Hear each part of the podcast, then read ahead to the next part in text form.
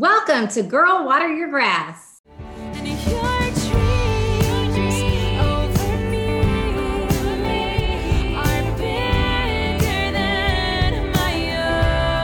Where we talk about all the things to better yourself, your family, your career, your dreams, your goals, and your life. And how God's dreams over us are so much bigger than our own. We are just two girlfriends who grew up in the bluegrass state of Kentucky with five brothers each and have reunited to take our dreams to the next level. Now we're inviting you to get out of your own way, girlfriend, and come on this ride. Because on this journey of a lifetime, we never arrive.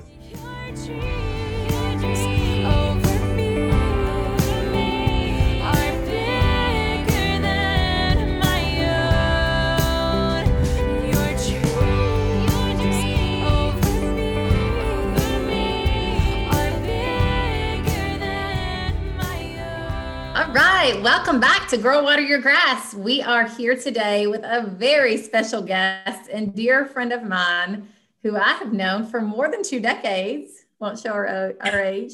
Um, so I'd like to welcome you today to Mr. Jim Mahan. Welcome, Welcome Jim. Jim. so honored knowing all y'all, though Aaron just for 17 minutes, but knowing Maria and MK. Oh my gosh. When y'all asked me, I couldn't. I was like, do it now? Like, let's go. I, I adore y'all. Adore well, we think the same. And I'll just give y'all just a little bit of background. Jim has worn many hats in his life, and he's just one of the most interesting people I've ever met. And we met 20 years ago back at UK. He was the basketball manager. I don't know how you were keep, keeping those hoodlums, our buddy JP in, in check, checking and making sure they're going to class, doing all the things. But since then, he has foster care, he has taught, he has principled, he has run kids camps, he has now just opened a card shop in Lexington, which is probably, if I know Jim, the greatest small business in Lexington already within months. Um, and I probably haven't even hit the tip of the iceberg. So, Jim, we're just excited to have you on and to learn from you today. Mm-hmm. Oh, we all learn from each other. That's the beauty of it. And just mm. being around that that's part of why I'm so excited to be here is because just being around y'all makes my life better and knowing y'all uh, that, that's the truth. And so surrounding myself with people like y'all, like count me in, I'll be there. Let's go set the reservation. I'm in. We're just so grateful for your yes today. You have lived such an incredible an interesting, fascinating life. So we would love to ask you to what if we kind of go back to your childhood because you have a really special dad also. Yes. And, and mom. Oh, yeah. yep. Have not have not gotten to that yet, but would love to hear. Um, yeah, tell us a little bit about your childhood growing up, what that was like. Tell us a little bit, maybe tell our audience who your dad is, and sure. um, let's go from there. So First, my father is a serial entrepreneur, but mainly in banking. And he was a guy that came from not much of anything and worked his way up in the banking industry, starting in North Carolina and then in Kentucky, but he grew up in Kentucky, born here. And later uh, in life, early 90s, my teen years, he put with my uncle at the time first the first bank on the internet. You can go look it up, Security First Network Bank, that later developed to S1. So they had the patent on the software, beat Wells Fargo, I think by 48 hours to the patent. Um, wow. Got to be around that. He was on CNN, all these different things in his life. And then, ironically, as cool as that was, as, as successful as that was, his latest uh, entrepreneur thing that started in 2007, which I was a part of. I was employee number two or three right there for this. Started a bank in Wilmington, North Carolina called Live Oak Bank. And if you type in Chip Mahan and Live Oak Bank, you'll see it's on the American Banker and all these different magazines. It's funny because it's like, I know that you're just a dude who rides a tractor with the shirt off, but anyway. um, Welcome to Kentucky, right? oh, absolutely. But he and mom are in North Carolina in Wilmington, and they started this bank, which is wildly successful. Where both JP, who's been on here before with y'all, mm-hmm. uh, and I worked for. A, he still works there. I worked there for about eight years. So got to be a part of the business world, though the majority of my life has actually been working with kids. So very, very different. But childhood was all here in Lexington, Kentucky. And I, I always tell people it's like an Ozzie and Harriet type childhood, like which shows how old I am because people are like, who's that? But it was a very awesome, full, rich childhood of safe experiences, travel, but great friends that live down the block, spending the night at their house every every weekend. Like just this wonderful childhood. So I know I had it great. And I guess I know and later figured it out too that I know I was born on third base. I, I feel that way um, mm-hmm. very, very deeply. So spent most of my life trying to help those who weren't and mm-hmm. trying to do that. So childhood was absolutely brilliant. So do you think that you're growing up being born on third base has really led you for because you have such a heart for kids and such a heart for those that are less privileged. And that has sort of been the compass of where your life has gone. No question. No question. And there are other experiences in that that help. Once you realize oh wait i was born on third base. I like i've got i got all the advantages.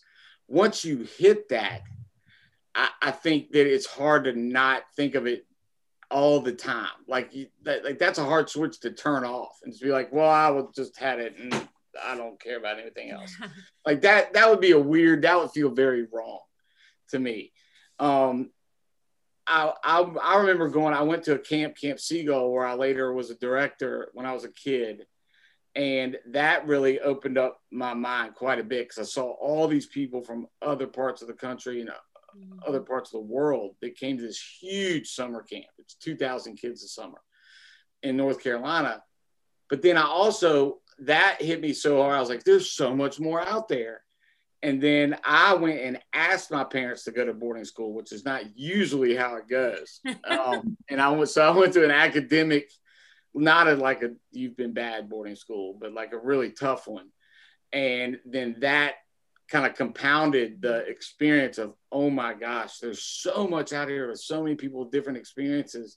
And that that kind of stayed with me my whole life and led me into my my first career which was i always just wanted to be a teacher. I just wanted to help and be a teacher. And so i did that um, all through my 20s in my life um, right out of college.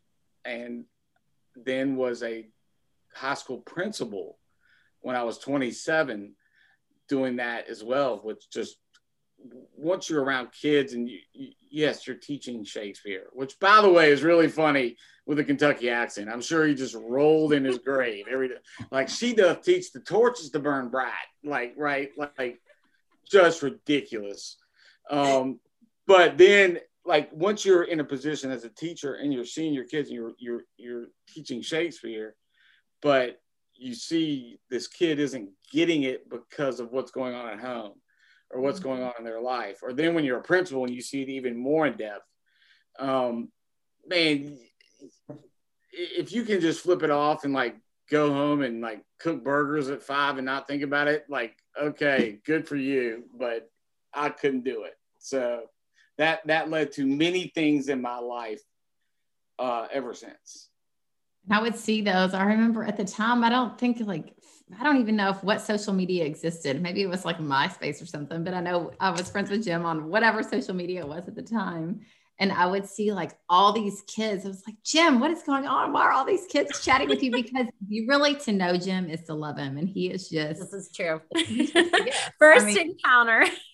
it is just, he's just a ball of fun, but you literally treat everybody like they matter yeah. You they, treat everybody like not like you would treat John Calipari being from UK the same as the janitor. And that's just something that I just respect and love so much about you. Jim has been blessed to know a lot of quote famous people, but that just is not important to you. And that's something we really talk about here is how we all pull our pants on the same way. And it's just a gift to be able to witness that and just see what all you've done. Like you've just done so much good. I mean, how y'all fostered kids. Talk, tell us a little bit about the camp that you all Well, yeah, on, on that, like, so how can you not treat people? I, I don't get it, right? Because a couple things. One is Christian man, everything that drives everything I do is Christ. That's just the truth.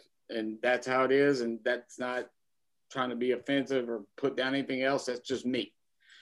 And to me, conversely, like like if you say we treat everybody like everybody matters, then the reverse would be treat do you treat people like they don't? Like what gives you that right and ability, especially when you think about I know that I was born on third base. It had nothing to do with me. It was my father's work, mm-hmm. or that I was born in America in in mm-hmm. 20 uh, in 1976. Like, so what has this janitor or person gone through that had nothing to do with them? Nothing. And like that's why mm. all these different things. Like it doesn't make any sense to me. So you treat everybody like a child of God and and you just do it. And the more you practice it and do it, the better you'll get. And the more you'll realize this dude's a lot smarter than me. He just didn't have the bounces that I got. Or this lady is incredible and I get so much from her. It has nothing to do with your job or color of skin or eyes or hair, like age, whatever. That's just stupid. I'm with you. It's but, we, that's so what we live, what we talk about is, you know, we, everything we do also is just for the creator, right? We all point to the creator. No, and that's no doubt. whole purpose of being here, but it's how, no how we are molded and shaped by those people that we come in contact with. And you can learn from everyone. I actually think you learn more from diving into people's lives than showing up and throwing up about yourself, right? No doubt. That's why it's kind of weird. Obviously, I don't have a problem talking, um, but talking about myself, like it's not about me. As like it's about what can we all do here together? Mm-hmm. Does somebody need to hear? Like mm-hmm. I'm just a dude. I'm just obviously I'm wearing a horse and around Kentucky shirt. I'm not very complicated. um, mm. but so oh, you can go ahead, Maria. Sorry, I was going to answer. what would you say? What was one of the most kind of rewarding experiences within, especially with the foster care? Because you have had, you know, you guys have been doing that um, it's just it's it's so beautiful the way that you guys have poured your hearts out in that and so what would you say has been some of the most rewarding stories and things you've gotten to see because you've gotten to see these kids grow up one of them happened two weeks ago and i've got a bunch of pictures of them here but I'll, I'll give you a little bit of the story so i, I was working at a this bank with jp making a lot of money doing great but I wasn't really a banker in my head. Like mm. that's not my style. and one weekend, um, right. One, I, I, would just give everybody money. They couldn't make me a loan officer because they're like, "Oh, I know you've been bankrupt, but you seem really nice." Um, but so one weekend, I was in the mountains in North Carolina having lunch. I was recovering from a shoulder surgery, and we were at this place for lunch where we knew the waiter, and they were like, hey, you used to be a teacher. Did have you seen that foster care group home nearby? You probably dig it. I was like, no, what, what are you talking about? Let's let's go check it out. So we go to this place and it's like a modern day orphanage in, in some senses, where it's it looks like a boarding school, like a really nice boarding school. And it would be a place in the mountains of the in the Appalachian Mountains where a policeman they go into a home there's something bad going on they got to remove the kids there's no foster family available mm. they take them put them in into school and it had eight cottages now i think it's 12 of eight girls and boys or girl like all the way from 18 months to 18 years old mm. and i go on this campus and it was like getting hit by a lightning bolt like the good lord was like hey hey like, you need to be here. I couldn't sleep. I was supposed to go home that night back to Wilmington. And I was like, I don't think I'm supposed to go home. And my wife and family left. And I said, I'll meet you tomorrow. And I called the CEO and I walked with him around the campus that day for about four hours. And I couldn't sleep the next night. And I drove home to Wilmington through the night about five hours and showed up with two applications in my hand. And gave them to my wife and she's the rock of all of this. You know, it's like Jesus and like Kathy's being a rock. Um, and said, let's do it. And so we quit our job making all this and living on a golf course in North Carolina and moved in with nine high school girls in the mountains of North Carolina, all neglected, abused, abandoned. Oh. And so we we moved in with them and it was incredible, right? So you go from this to making twenty thousand dollars a year. I got a five hundred dollar bonus from my master's, which is huge. um, and uh, those experiences from then on. So we lived with them for a couple years, and then later I moved up. I said, you know, what can what can I do here? I could live in a college with these girls forever, but with the connections and the resources I have, what else could I do here?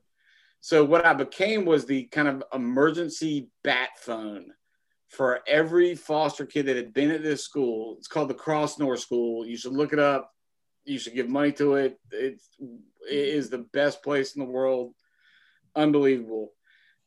And so basically, if you had been at this school and you get out in the real world, you obviously, if something goes bump in the night or you have trouble, you don't have good parents to call. So who do you call? What who is your backup plan? So I became the phone that would answer that call. And like here's one example. I, I had a Friday night, six o'clock in the evening. People in town visited us. I get a call and it was, Hey, Jimmy, I'm in the hospital in Georgia. My boyfriend beat me up and the kids aren't safe. What do I do? So I'd go get in the car and drive to Georgia and start fixing. I was like Michael Clayton, but the good version, like the fixer. I would go and fix things.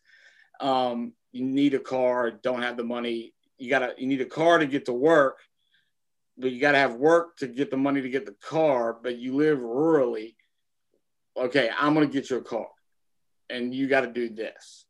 So it would be things like that. And it was, it was crazy.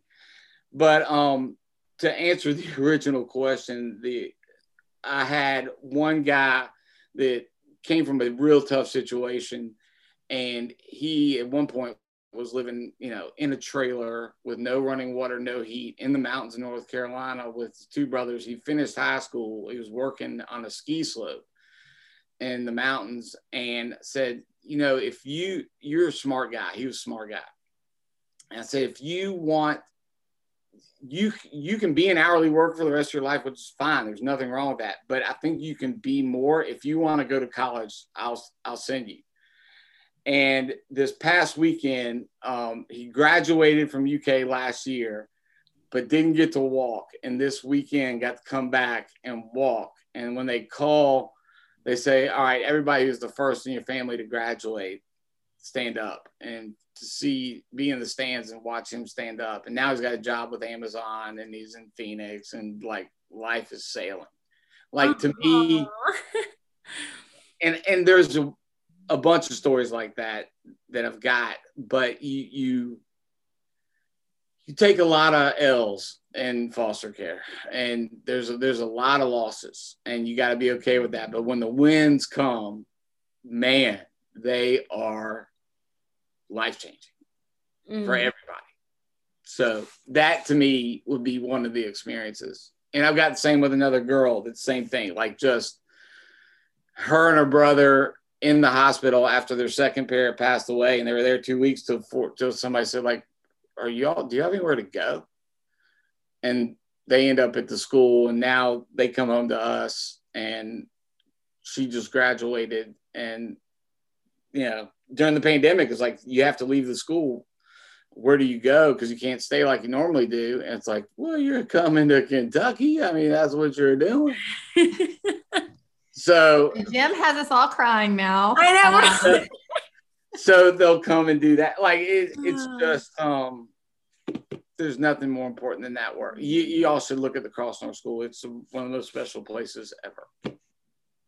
Oh, thank you so much for sharing the stories that you have and for it's it's really amazing because we can see so clearly and I'm sure our listeners can really here you know you that you know this is a part of your purpose you know what i mean? And it brings you so much life.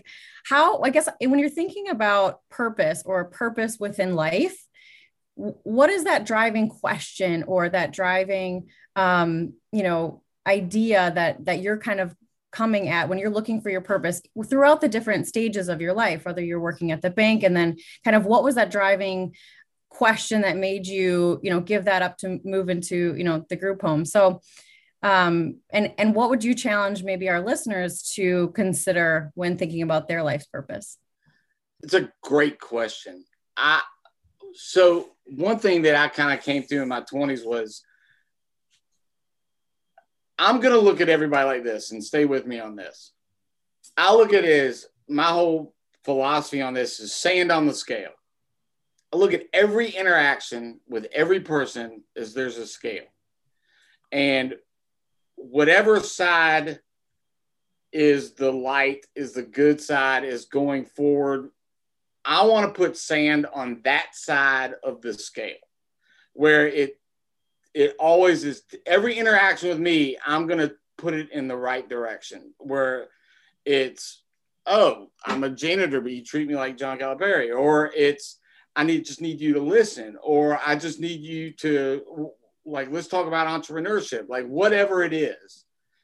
I want to add to that. But and what happens is there is this great joy when you ski, see that scale tip to the point where a light bulb turns on for that person, where I can do this, or I'm okay, I'm safe, or thanks for just sitting here with me in silence. Whatever that is, I want to put sand on that right side. Now it's real easy.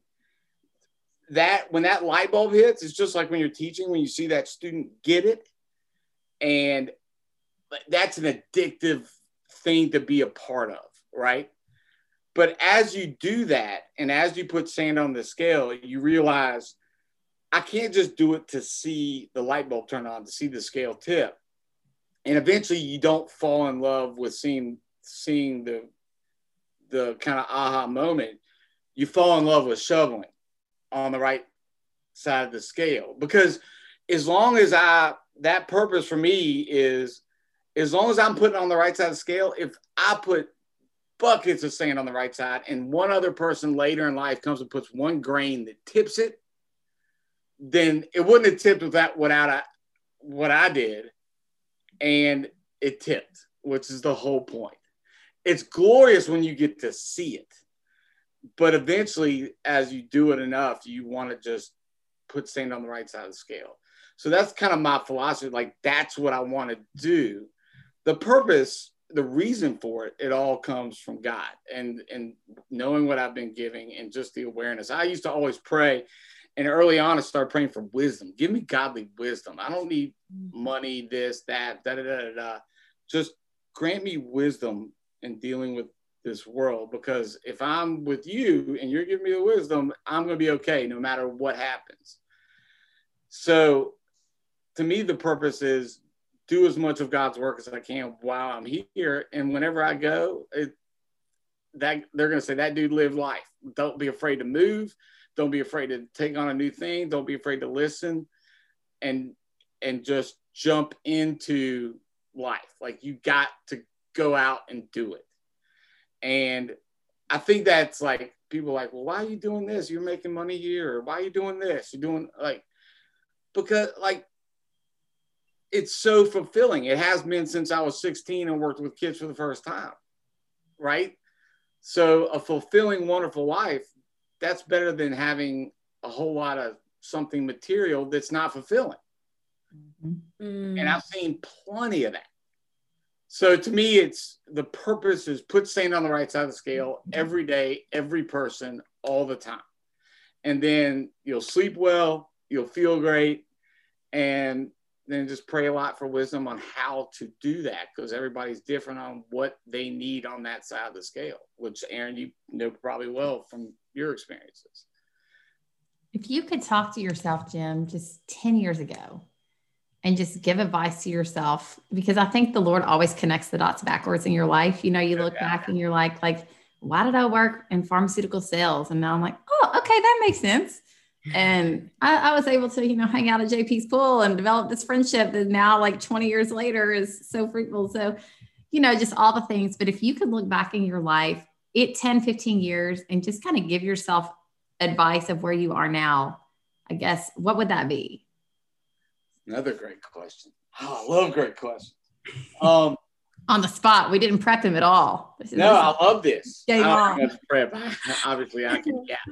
Um, I would say it's more about what I would say is is be patient in the hard times because I've I've definitely had some of those because I, I went through this period in my 30s where I had 15 surgeries, um, spent time at the Mayo Clinic, just incredibly difficult, right?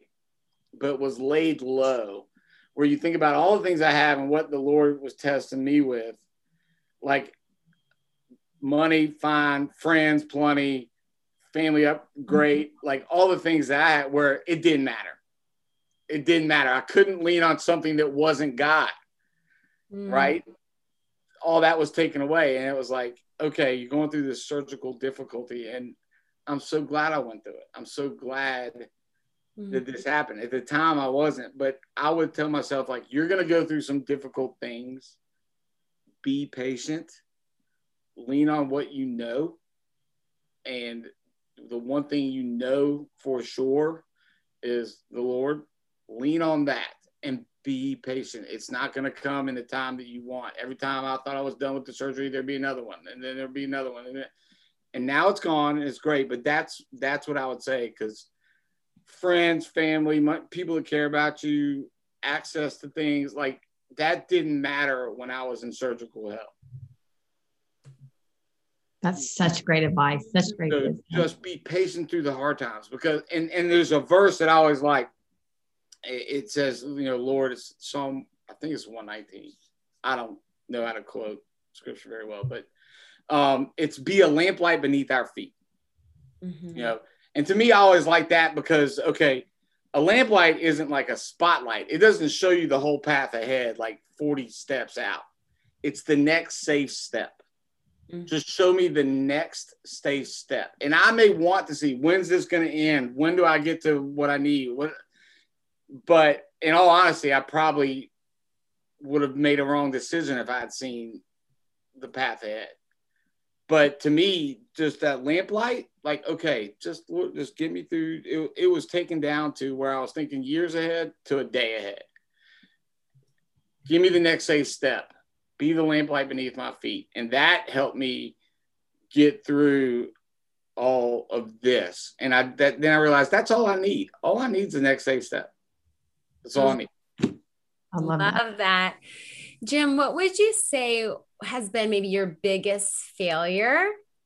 Oh, and how did you step out of that space? Because I think, you know, everyone with working with ladies that we do, and, um, you know, the failure comes up a lot, right? There's yeah. fear surrounding that. So, what would you, what advice would you give on that? You know, what, what was your experience with the biggest failure you've had, and how did you get out of that? And what would you to say to someone who, you know, is scared to death of failure and is maybe in the middle of a big failure right now?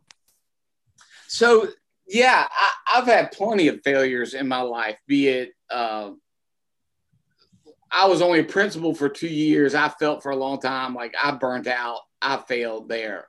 Or I was a camp director for this long and I wasn't good at some of the detail stuff and I could have done this better and I let people that like I, I think failure though is okay, so how do you define your failure?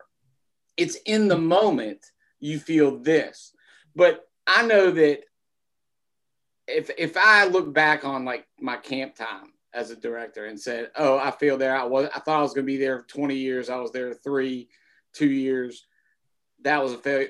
But wait, the people I met there that I've now hired three from my time there that work in my current business and their lives have been changed for the better is what they needed to leave to go do this to experience this in a better way like it wasn't a failure as part of the path.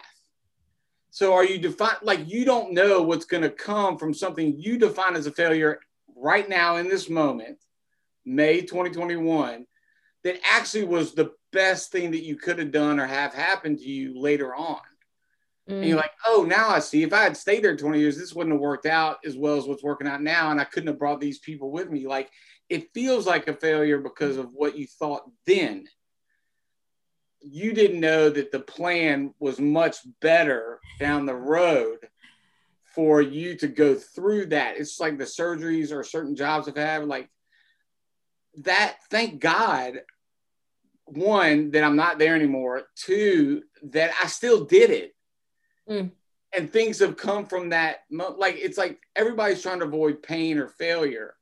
But if you hold on to that loosely and if you go through it, usually you could, like, I didn't learn much in my life that was a super easy thing. Like, my biggest lessons came from pain or failure, this, and then it's how you adjust to it afterwards and turn it into to something great mm. with prayer and work and grinding. But if you just say mired in your, oh, I failed, I failed, then you're never going to catch the next plane to success. So to yeah, like to me, it's like failure. It's like when people say you have any regrets. I don't have any regrets. I have stuff that was dumb that I did. I, uh, like that go, but at least it shaped me to here. And as long as you're saying, all right, Lord, how do I get better from this and moving, like you'll you'll look back and be like, wow, I learned a big lesson from that. Okay. Mm-hmm. And if you learn from it, there's no regrets, right? no, there's no regret. It shaped who I am. Any failure, any regret, any terrible moment. I'm just glad I'm not still like kicking rocks down the road saying, oh man, I failed. Well, no, we turned it into this. Yeah. Good. Mm. So good. I yeah, I love that element that you're kind of kind of address uh, of kind of rewriting your own story, you know, from from today so that it doesn't, you know, because a lot of people live with that they have this perception of what other people think of their story. Um, but you're kind of what you're kind of saying was, you know, you have the the the power, I guess, to really rewrite your own story. Um, love to ask you one last question here about uh, you know, what advice would you give to our listeners to water their own grass? Listen. Listen, like really listen and think about what people say. I always think listening is the most important. And it, it, it's not even necessarily people. Um, to me, it can be listening to the good conversation with a close friend or somebody you just met or the still small voice of God. Like, listen, make sure you do that and you go home and contemplate that and think. And as you and and follow another great thing a professor told me is follow the argument as far as it'll go. As you listen to people say, well, what would I what could I do to help this person? And what what should I do here? And like, let me just follow as far as I can what they said and what this means and how this would affect them and how it would affect me and how just listen put put your devices aside take a long drive all that and i'm i'm a guy I live on social media and different things but to me the best advice is to listen and contemplate and think about what was said and to me the people that when i'm yapping like i am today and then they come back two days later and say, "Man, you know, I was thinking about this thing you said." I was like, "Man, I didn't know you were really." Let's let's talk about that. And that's one thing that like JP's so good at, and different friends I have in my life, and surrounding myself with people that listen and try and do the same, that really pour into your life and add sand on the right side side of my scale. Oh, so good. And that's why I adore y'all because you do. Well, we are just so grateful for you being here today. And just to kind of tie this up with a pretty bow, you know, I just talking about how Jim makes everyone feel so important and that we really believe that every person you meet in your life is for a purpose. So mm-hmm. you don't meet anybody on a chance meeting. And I'll tell you, truth be told, a funny little story. The reason Jim and I first met is we were set up on a blind date, right? and we still laugh about it today because Lord knew that we would still be friends 22 years later. And I'll tell you, I still tell my husband, who I love dearly today, Jim Mahan's the nicest man that ever took me on a date. He hey, that is so great. I remember. I remember like it was yesterday. Like I don't know. We... Michael Jackson, and I laughed and said he is way too mature for me. He is so. No, not at all. I just remember being like, I'm gonna be friends with this girl for the rest of my life. I remember thinking that. I really did. I was like, oh my gosh, she's out of my league, but I'll be oh, your friend. Like. God just works in mysterious ways. So just know every that person matters. Every person matters. And when you meet people, to listen and to love them well. And it's mm. just been such a joy to be your friend for 20 years, to, to learn from you, and just to be with you here today. And we just look forward to, I don't know what the Lord has in store, but I wouldn't be surprised if we're all working together one day in the future, just building the kingdom and just having a freaking blast. totally agree. It's I felt that. I felt it since I met Marie. I was like, I'm gonna be friends with that girl for the rest of yeah. I knew it. I knew it. Jim Collin was like, "This girl's incredible. Where have you been hiding here?" I was like, "What in the world?" Yeah, this is awesome. Oh, and no question, I feel like all this leading to more things down the road. And yeah. hey, it would have been really easy for me to go home after that first date and be like, "That was a failure. I didn't do like." Uh, but it wasn't. It wasn't.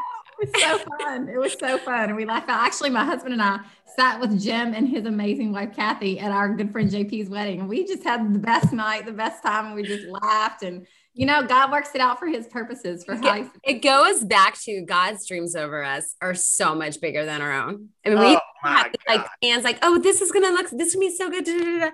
God's like, actually, nah, bigger way bigger. like I would never have thought I'd be where I am now when yeah. I was a teacher 20 years ago. No chance.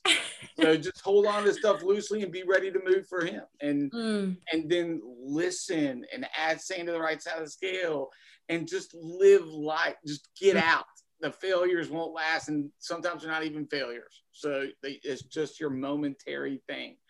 Get past it and go, jump, move, live. Let's go do the thing. Well, for all of our listeners out there, if you're in Lexington, hop by and see Jimmy's Kentucky Road Show, sports cards and memorabilia. You can find him there. And as you can tell, he is just a, ball of fun and an amazing, amazing human, just blessing the world with all that you do. So if you like what you're hearing, like, share, download. Subscribe. And subscribe. It does us a lot of good, and we hope to keep spreading truth, goodness, and beauty in your life. So, thank you for joining us this week on Girl Water Your Grass. We'll see you next week. Bye.